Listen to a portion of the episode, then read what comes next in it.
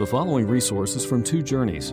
Two Journeys exists to help Christians make progress in the two journeys of the Christian life the internal journey of sanctification and the external journey of gospel advancement. We do this by exporting biblical teaching for the good of Christ's church and for the glory of God. Please visit twojourneys.org for more resources. Turn in your Bibles to this incredible passage uh, Romans 11, 33 36. We're looking today at the doxology. Doxology just means a word of praise. To some people, this is the word of praise, the greatest doxology in the Bible. I think that's the case. It's remarkable. But for me, the personal challenge is this, is this is the most difficult passage probably I've ever had to preach. Now, I know we've been through some interesting and difficult passages in Romans 9 and 10 and 11. We looked at some controversial and difficult doctrines. But in a completely different way, this may be one of the hardest sermons I've ever had to preach. Very different. Not that there's anything controversial in here or difficult for us to hear. It's just so high. It's so lofty. It's beyond our ability to, to reach up and grab it. And I'm encouraged in that by a mentor of mine who I never met, died 100 years or so before I began ministry here, uh, Charles Spurgeon. And he said this I will affirm that there is no man living who can preach from this text a sermon worthy of it. Well, I'm free. I don't have to worry. I can nowhere to go but up.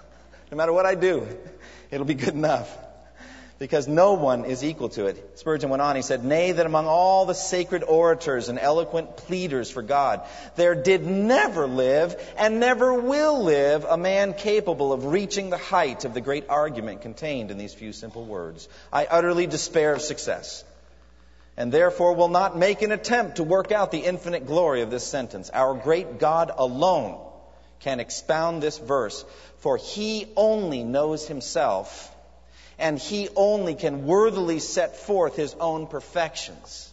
That's the end of the Spurgeon quote. You know what I think? God is going to be preaching this sermon to us for eternity. We're going to be learning what is true and what is stated in this doxology. Here we come, I think, to the final resting place of all deep theology, the terminal stop of all deep thoughts about God. It just ends up worship. We learn about God. We take in ideas about God. He teaches us who He is and what He's doing and what He yet plans to do in the future. And what happens? We just respond in worship. Revelation, response. He reveals and we respond. And here is the man, the Apostle Paul, who is writing the revelation, lifted up by the Spirit to write things that even he did not fully comprehend. And he gets to this place and he just can't continue without praising and worshiping God. The view is astounding. Frankly, the deeper uh, our understanding of God, the more profound will be our worship. Stunned and amazed and stupefied, take your breath away, put your hand over your mouth, worship, the more you understand who God is.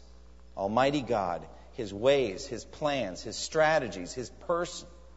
That's what's in front of us today. So, my goal today is to stimulate you to the wonder and worship that the Apostle Paul felt as he wrote these words. I want to destroy the boredom that comes on some people when they come to church. I want to destroy any deadness of heart, any inability to see the glory of God in some words printed on a page. But I cannot do it. I don't have that power. Only the Holy Spirit of God can do that. He's the only one that can move us to worship. And that's my prayer that He will. And I've been praying it this week that God would send forth His Spirit in this sanctuary right now and move us to worship as He deserves to be worshiped.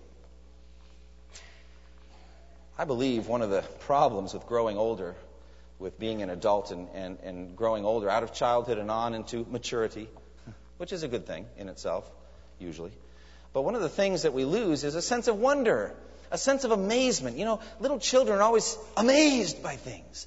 They just, they just see things and they just are moved by them. There's a sense of lightning in their eyes. Have you lost the sense of wonder in your life? Sense of amazement? Are your eyes dull like that of a cow? Flat, bored, sightless, dead, colorless? Has that happened to you? Have you lost the ability to be amazed, lost in wonder at God? Are you jaded by years of disappointments and frustrations? Or are you still able to marvel in amazement? I think we can be healed from that if we're Christians. I think we have within us the power by the Holy Spirit to be healed from that kind of deadness. I don't think it's any part of the Christian life. And, and it all starts with a one syllable, actually one letter word. The whole doxology begins with one letter in the Greek, the omega. It's O. Oh, the depth, riches, the wisdom, the knowledge of God. There's a single letter, the letter O, omega. It's interesting, Jesus, how he says, I am the Alpha and the Omega, the first and the last. I think we end up at O in eternity. That's, that's the final letter for us. We're just going to end up there. You may not be there this morning. I may not be able to lift you there by the Spirit today. But if you're a Christian, you're going to end up there. You're going to end up lost in wonder. And that's incredible. Theology was not meant to stimulate our intellects, intellects only. Still less was it uh, to produce grist for our intellectual mill so that we can feel proud about ourselves, that we're smart or able to win a, a debate. And least of all was theology meant to bore us into sleepy stupor on a Sunday morning. Deep study of God was ultimately meant for one purpose, and that is that we are lost in wonder, admiration, and praise of the eternal being who created us for this very purpose, that we would worship Him. That's what it's for. And we already sang it in one of the hymns. Change from glory into glory, till in heaven we take our place, till we cast our crowns before Him. Listen, lost in wonder, love, and praise. What does that word lost mean to you? You just lose a sense of yourself. You're not worried about you anymore. You're not worried about what you're getting or does everyone notice how am I looking? I don't think anybody in heaven's worried about how they look. You like my radiant garments? Aren't they looking good today? Well, yes, just like mine. We all have radiant garments. I don't think anybody's even asking. They're lost in wonder, love, and praise. Are you still amazed that God could save someone like you? Does it still bring you to, to worship Him that He would save someone like you? Like in, in Wesley's hymn, And Can It Be? And can it be, listen to the, the note of wonder and amazement in this. And can it be that I, should gain an interest in the Savior's blood. Died he for me, who caused his pain, for me, who him to death pursued. Amazing love. How can it be that thou, my God, should die for me? Do you see the, the amazement in those words? Is that characterizing your walk with Christ today? Do you feel that in your heart now? Now, if you look at this, Paul is totally focused on God. Everything's God centered here. This oh that I've been, oh, the depth. It's all about God. It's focused on Him. Look at it. Look at the whole doxology. He says this Oh, the depth of the riches, the wisdom, the knowledge of God. How unsearchable His judgments and His paths beyond tracing out. Who has known the mind of the Lord? Or who has been His counselor? Who has ever given to God that God should repay him? For from him and through him and to him are all things. To him be the glory. Do you see how God centered it is? You can't miss it. He is the center of this doxology, he's the center of the gospel. What amazes Paul here is God. what amazes Paul here is the gospel of God. And we've had all of this theology. Uh, Romans 1 I am not ashamed of the gospel because it is the power of God for the salvation of everyone who believes. First for the Jew, then for the Gentile. And then in Romans 1 through 3, he just lays out the universality of sin. All have sinned and fall short of the glory of God. And then he gives us the glowing center of the gospel, Romans 3 21 through 26. A propitiation or atoning sacrifice. Blood shed by Jesus Christ on the cross. It's our only hope.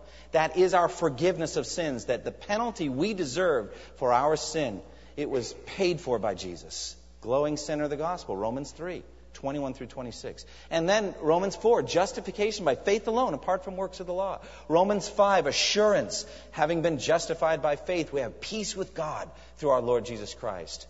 And, like, like we died in, in, in Adam, now we're alive in Christ, Romans 5. Romans 6 is sanctification. Don't present your body as instruments of wickedness, but present your, yourselves as those who have been brought from death to life, and present your bodies as instruments of righteousness. The, the sanctified life, Romans 6. Romans 7, the wrestling with sin. The very thing I hate, I do. The very thing I wanted to do, I don't seem to be able to do it. That's our experience. Romans 8, the spirit filled life. There's no condemnation for those who are in Christ Jesus, who have been made alive by the Spirit of life. He's, he is working out the law of God in our lives, all the way through that glorious chapter of assurance that nothing can separate us from the love of God that's in Christ Jesus our Lord. And then in Romans 9 through 11, as we, we were dealing with before Christmas, the problem of the Jews. Why so many of them were rejecting the gospel when so many Gentiles were believing. And how Paul deals with that at the individual level through individual election vessels of wrath, vessels of mercy. Very deep chapter, Romans 9. Then Romans 10, the simplicity of the gospel. Just if you, if you confess with your mouth Jesus is Lord and believe in your heart that God raised him from the dead, you will be saved. And then Romans 11, God's future for the Jewish nation. Presently, not all the Jews are rejected. There are some Jewish believers. The rejection of the Jews had a purpose. It was to bring the Gentiles to faith so that they would then make the Jews jealous. And then God's future purpose is that all Israel will be saved. There'll be a generation of Jews in the future that are in large numbers going to turn to Christ and be saved.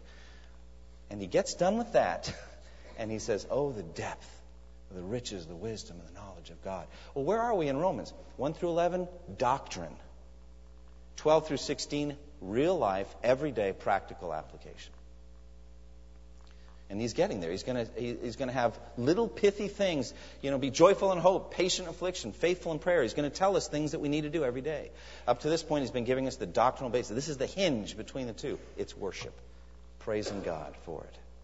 And he begins with the unfathomable depths of God's wisdom. Look what he says in verse 33. Oh, the depth of the riches, the wisdom, and the knowledge of God. I love to read stories about uh, exploration by sea, like Christopher Columbus. I've read biographies of Christopher Columbus, uh, Ferdinand Magellan. Magellan was the first to try to sail around the world. I thought, well, that would have been really exciting to go uh, around the entire world. He never made it. He died, but his crew finished the, the journey. Anyway, he was, he was halfway across the Pacific, and he wanted to try to find out how deep it was. So he got all the, the loose rope he could find and tied it end to end and tied it to, the, to a cannonball and he just dropped it over. What do you think happened? What do you, th- what do you think happened? Ran out of rope. Ran out of rope. Um, he, he had 2,400 feet of rope. That's what they measured. So the Pacific Ocean was deeper than 2,400 feet. Well, it is. a lot deeper. We don't know exactly where he was when he tried to find out how deep it was, but they estimate he would need 50 times that amount of rope to get to the bottom.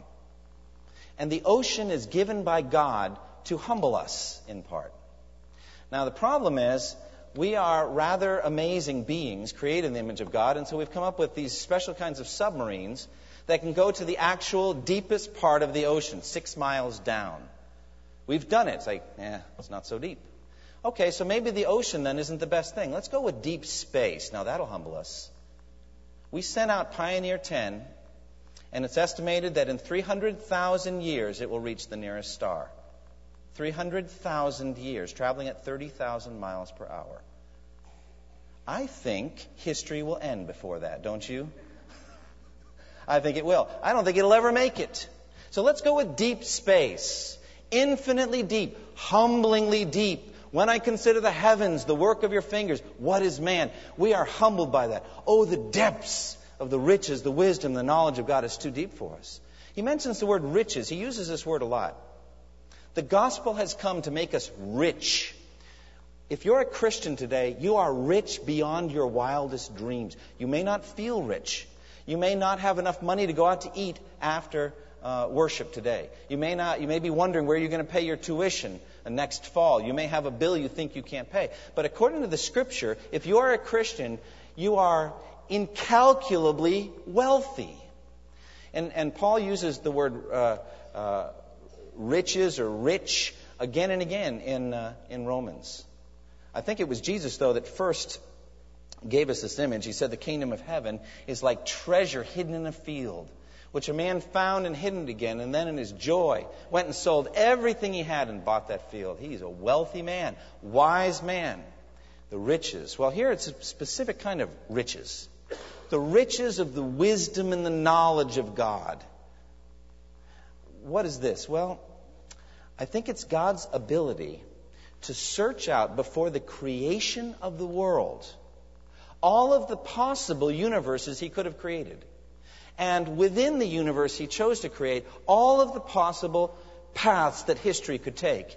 And in his wisdom and his knowledge to know what was best, which universe was best to create, and which path was best to take for the best end and the best step every way along the way. That's the depths of the riches, the wisdom, and the knowledge of God.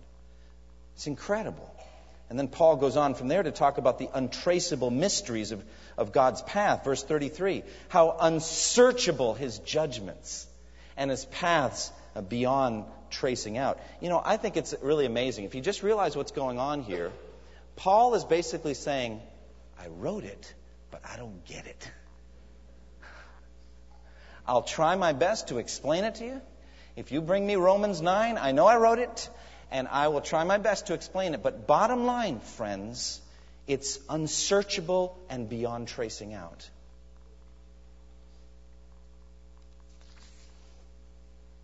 Now, when I think about unsearchable judgments, what I mean is God's judgments. I don't think it's meaning here the way that He judges sinners for their sins. I don't think that's it. Part of it, I think. But it's just the decisions He made as He was planning out the universe. He, he, he came to all kinds of blocks or forks in the road mentally and made a judgment, a decision on what to do. And his judgments are unsearchable, beyond tracing out. He had everything figured out. And it's unsearchable, so therefore, uh, human beings, be humbled. Your minds are not deep enough to figure out everything that God is doing. You can't figure it all out. Be humbled by it. He says his paths are beyond tracing out. The, the Greek word here is literally that of a tracker, somebody that's following uh, someone else, tracking them. Like, for example, in the American West, there were mountain men who had the ability to just track uh, caribou or, or uh, an Indian war party, or if there was a hostage that had been taken, they could just track and follow.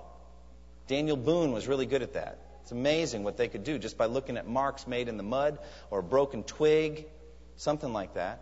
Perhaps some of you have seen the Lord of the Rings movies. Remember Aragorn. He had the ability to just follow, just looking at bare rock, it seems, or scrubby stubble. He just knew where the, where the war party was going. He could follow. And, and when he got to the place where this battle had been fought, he was able, just by crawling on the ground, looking on the ground, to say, well, this happened and this and this over here, and he got it all figured out. You can't do it with God. You can't connect the dots. They don't seem to make any sense. It seems like the wicked prosper and the righteous go down. It seems like God takes some of his best servants and they die before they're 30 in the midst of fruitful ministries. It doesn't seem to make any sense. Christy and I, the other night, went to see a, a phenomenal movie called The End of the Spear. It's about uh, Nate Saint, who is the pilot for uh, Jim and Elizabeth Elliot, that whole, the five missionaries that went to the Auca Indians, reaching out to them in, in the Amazonian rainforest. And it is powerful and so moving. You've got to see it. I don't think it's going to last long. I think it's too Christian, if you know what I mean. But it's in the movie theater. You've got to go see it. It's incredible. But one of the most poignant things for me, especially having my own children, was the effect of Nate Saint's martyrdom on his son. I mean, he just lays there in a fetal position and, and he can't move. He tried to warn his dad. He said, Now, dad, if they come at you, if they try to kill you, will you shoot them? He said, Son, I can't do it. They're not ready for heaven, and we are. He said, Well, what are you going to do then? He said, We have to trust God.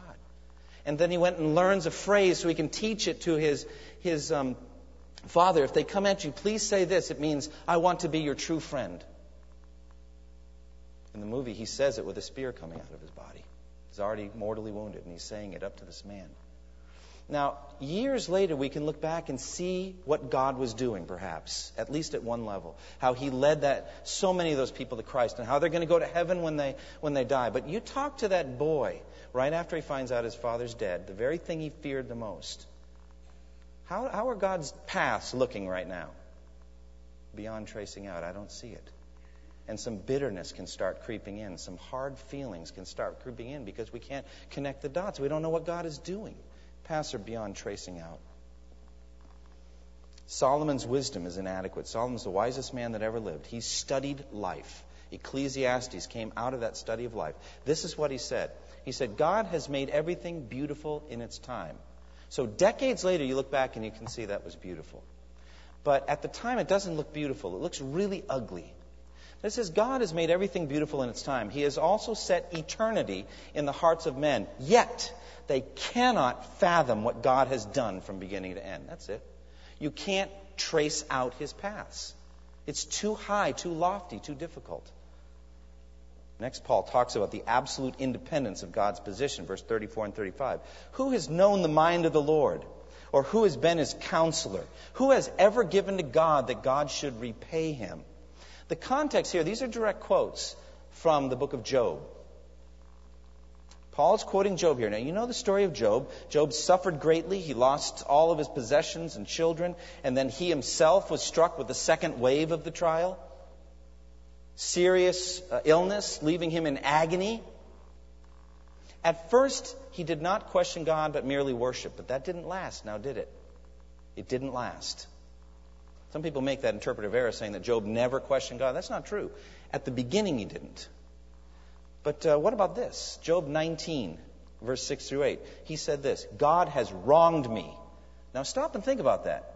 God has wronged me and drawn his net around me. Though I cry, I've been wronged, I get no response. Though I call for help, there's no justice. He has blocked my way so I cannot pass. He has shrouded my paths in darkness. Those are hard words spoken against Almighty God by a man in suffering. Now, Job repeatedly demanded a hearing from God. He wants to make his defense. He says in Job 31:35, "Oh that I had someone to hear me. I sign now my defense. Let the Almighty answer me." Let me say that again. Let the Almighty answer me. Let my accuser put his indicting in writing. Wow. Put in that perspective, you may understand why God does what he does at the end of the book. Job 38. Then the Lord answered Job out of a whirlwind. Who is this that darkens my counsel by speaking words without knowledge? Brace yourself like a man, and I will question you, and you will answer me.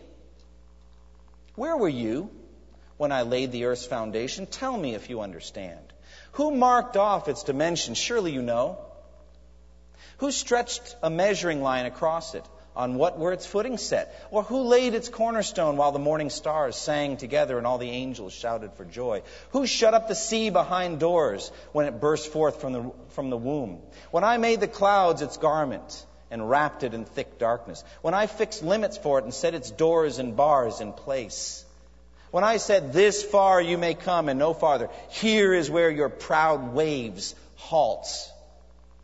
Have you ever given orders to the morning and it obeyed you?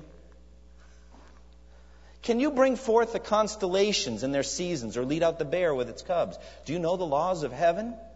Can you set up God's dominion over the earth? Can you raise your voice to the clouds and cover yourself with a flood of water? Do you send the lightning bolts on their way? Do the lightning bolts report to you and say, Here we are? No, no, no, no. God did nothing more than ask Job a series of questions. Where were you when I did such and such?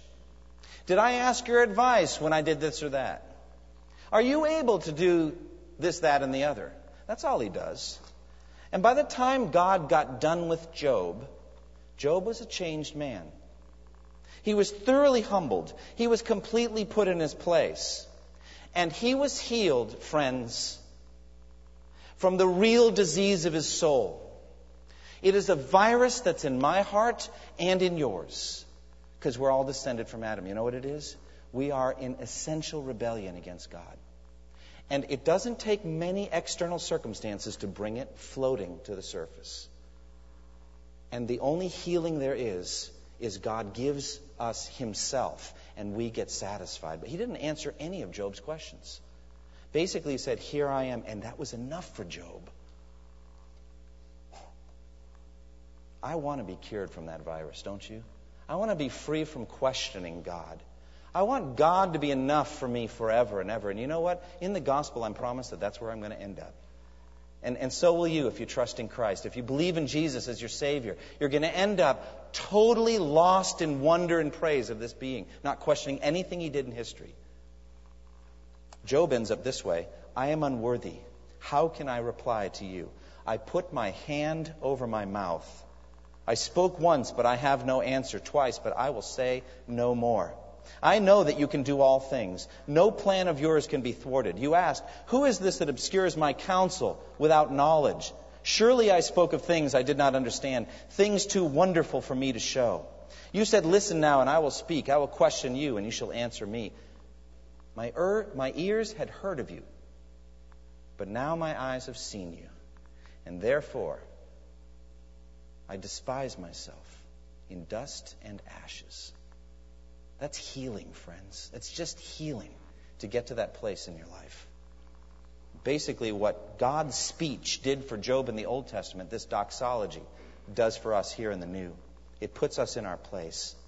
And he does it, Paul does it by asking three questions Who has known the mind of the Lord? Who has ever been God's counselor? And who has ever given to God something he didn't give them first? First of all, who has known the mind of the Lord? Do you understand God's mind? Do you know what he's doing? Can you match wits with the Almighty? Would you like to play chess with him? Chess is child's play. He's playing universe with six billion people and nations rising and falling. That's what God's doing. You want to play a 64 uh, square chess game with 32 pieces? That's nothing. He had that figured out before the foundation of the world. It's nothing. All right? Who has been God's counselor? Can you imagine God asking advice? Well, I'm sorry, let me get more pointed. Can you imagine God asking you advice? I am really struggling right now with the Middle East situation. I mean, it just seems to be spinning out of control. Would you pull up a chair and just help me? Help me think it through. I don't know what to do. I mean, the Palestinians, the, the Israelites, they just don't like each other. They, they just hate each other. Would you give me some advice, please, on this? I'm struggling with this. Give me some advice, some counsel. Can you imagine telling him any good idea that he didn't think of before the creation of the world? Can you imagine warning him about some trap that if he goes that way, this might happen, that he didn't already think through what to do? That's not what we're doing in prayer. I hope you know that, giving God advice. We're not giving him any advice in prayer because you're not God's counselor. The Holy Spirit is your counselor, but you are not God's counselor.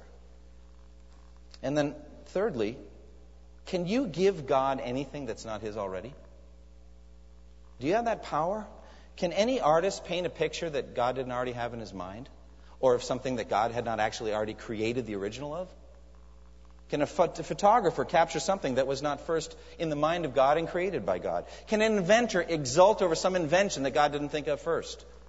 Can any explorer find some new place that God didn't make?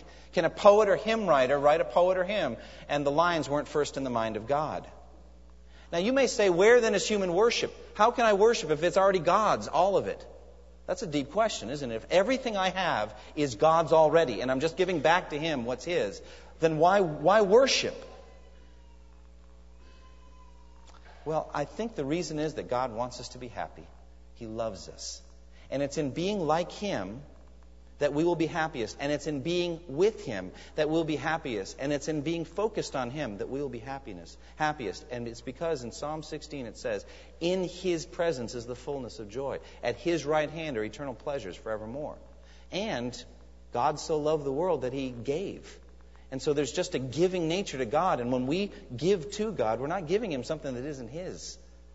We are just being like God and being close to God. That's why He wants us to give. Now, this brings us to a deep question. Verse 35 says, Who has ever given to God that God should repay him? Does God ever owe anything to anybody? Think about that. Does he owe anybody a good hearing of the gospel, for example? Does he owe it to one person to give a benefit that he gave to another person? Does he owe anybody anything? And let's go to the heart of the matter, the gospel itself. The essence of our capitalistic commercial society is that someone has something that somebody else might want. That person has the right to set their price. When the other person gives the price, that person owes it to the person to give the thing that the price was given for. That's a transaction. You do it all the time at the supermarket, at the, uh, in the mall. You give money, they give what they now owe you. It now is yours as an exchange. Some people think of salvation that God has salvation, a commodity. We have repentance and faith. When we give repentance and faith, He then gives salvation. It's fair exchange. Have you ever given to God anything He didn't give you first? It's all His, all of it. For from Him and through Him and to Him are all things. All things. God is the originator of everything, He's the Alpha. Your faith, your repentance, your intellect, your abilities, your opportunities, your family, everything is from God. From Him, through Him. God is the active sustainer of the universe He created. And to Him, it all goes back to God, and He is the judge, and it's all His, and He'll get it all back in the end. From Him, through Him, and to Him are all things. To Him be glory forever. Now, what application do we take from this doxology? Do you sense that I could have said more about each of these headings? Yes. I actually, I'm not, I don't know that there's any area of my life that this doxology doesn't touch, cover, actually, saturate. The centrality of God in all things. I want to give you five quickly assess, acknowledge, accept, anticipate, and adore. Just get the tape. Don't worry. Don't write them down. All right? Assess. Is your heart cold toward God? Do you find yourself ever here in worship, for example, just standing and not singing because you just don't like the song? Or you don't like the style? How is your heart toward God? Is your heart cold toward Him or alive toward Him? Is your heart warm toward God? Are you delighted in Him? Assess yourself. Secondly, acknowledge. If the answer didn't come out good on the assess part, acknowledge that you have sinned. Acknowledge that probably it's through worldliness or sin or other things that our, our spiritual taste buds are saturated and we're not really interested in God that much anymore. We're just glutted with other things and we just don't care that much about God. And so it's going to take acknowledging that we do not love God the way we should. Acknowledge. Thirdly, accept. Accept everything that comes to you as from God. From Him and through Him and to Him are all things. So if it's good things that come, abilities, spiritual gifts, intellect, whatever, it's God's. He gave it to you. He's going to want it back. It's His stuff. So accept that everything you have. Therefore, don't boast. Don't be arrogant about any gift. Also, don't covet because God gave that ability to some other person. I used to be really competitive in basketball. And then I got older, and now I'm not so competitive anymore. I just am more open-hearted. Oh, that's a joke, but at any rate, um, you know that's what happens. You know, you, you, you get mellow and more, you know, wiser as you get. Older. And actually, it was a number of years ago that I started to realize I was playing with some Christian brothers, and we were, you know, we were starting to get competitive, and it, it occurred to me, what do you have that you didn't receive? Another verse teaches the same thing. And this verse here says, From him, through him, to him are all things. Any ability I have to play basketball well, to have the coordination, a good body, came from God. Well, the same was true of the other individual, too. And everything that we did was in some way glorifying him. Therefore, it really didn't matter who put the ball in the hoop. It really didn't matter. From then on, I was really bad on defense. I really didn't. No, that wasn't true. I tried hard. I still tried. But I wasn't frustrated anymore when, despite my best efforts, they still scored. Because it was a reflection of the glory of God. I stopped coveting that. You see what I'm saying? Because God gave it to them. And also, it gives us the freedom from bitterness in adverse trials and circumstances. God takes a loved one, He takes a child, He takes some aspect of your health away. From Him and through Him and to Him are all things. He knows what He's doing. Accept. Fourth, anticipate. Look ahead to the day when this doxology will be right in front of your face. The glory of God. He dwells in unapproachable light. You will see Him face to face if you're a Christian. In a minute, we're going to celebrate the Lord's Supper. Anticipate as you're taking the Lord's Supper that someday you're going to sit at the banquet table with Jesus and see him face to face. Anticipate. And finally, adore. Just worship him. Can I, just very practically, take Romans 11, 33 through 36, take a phrase and just spend 20 minutes thinking about it alone this afternoon. It might be unsearchable judgments. It might be from him and through him and to him are all things. What does all things mean in your life? Just meditate on that and let God work in you. Close with me in prayer. Thank you for listening to this resource from twojourneys.org. Feel free to use and share this content to spread the knowledge of God and build His kingdom. Only we ask that you do so for non commercial purposes and in accordance with the copyright policy found at twojourneys.org. Two Journeys exists to help Christians make progress in the two journeys of the Christian life the internal journey of sanctification and the external journey of gospel advancement. We do this by exporting biblical teaching for the good of Christ's church and for the glory of God.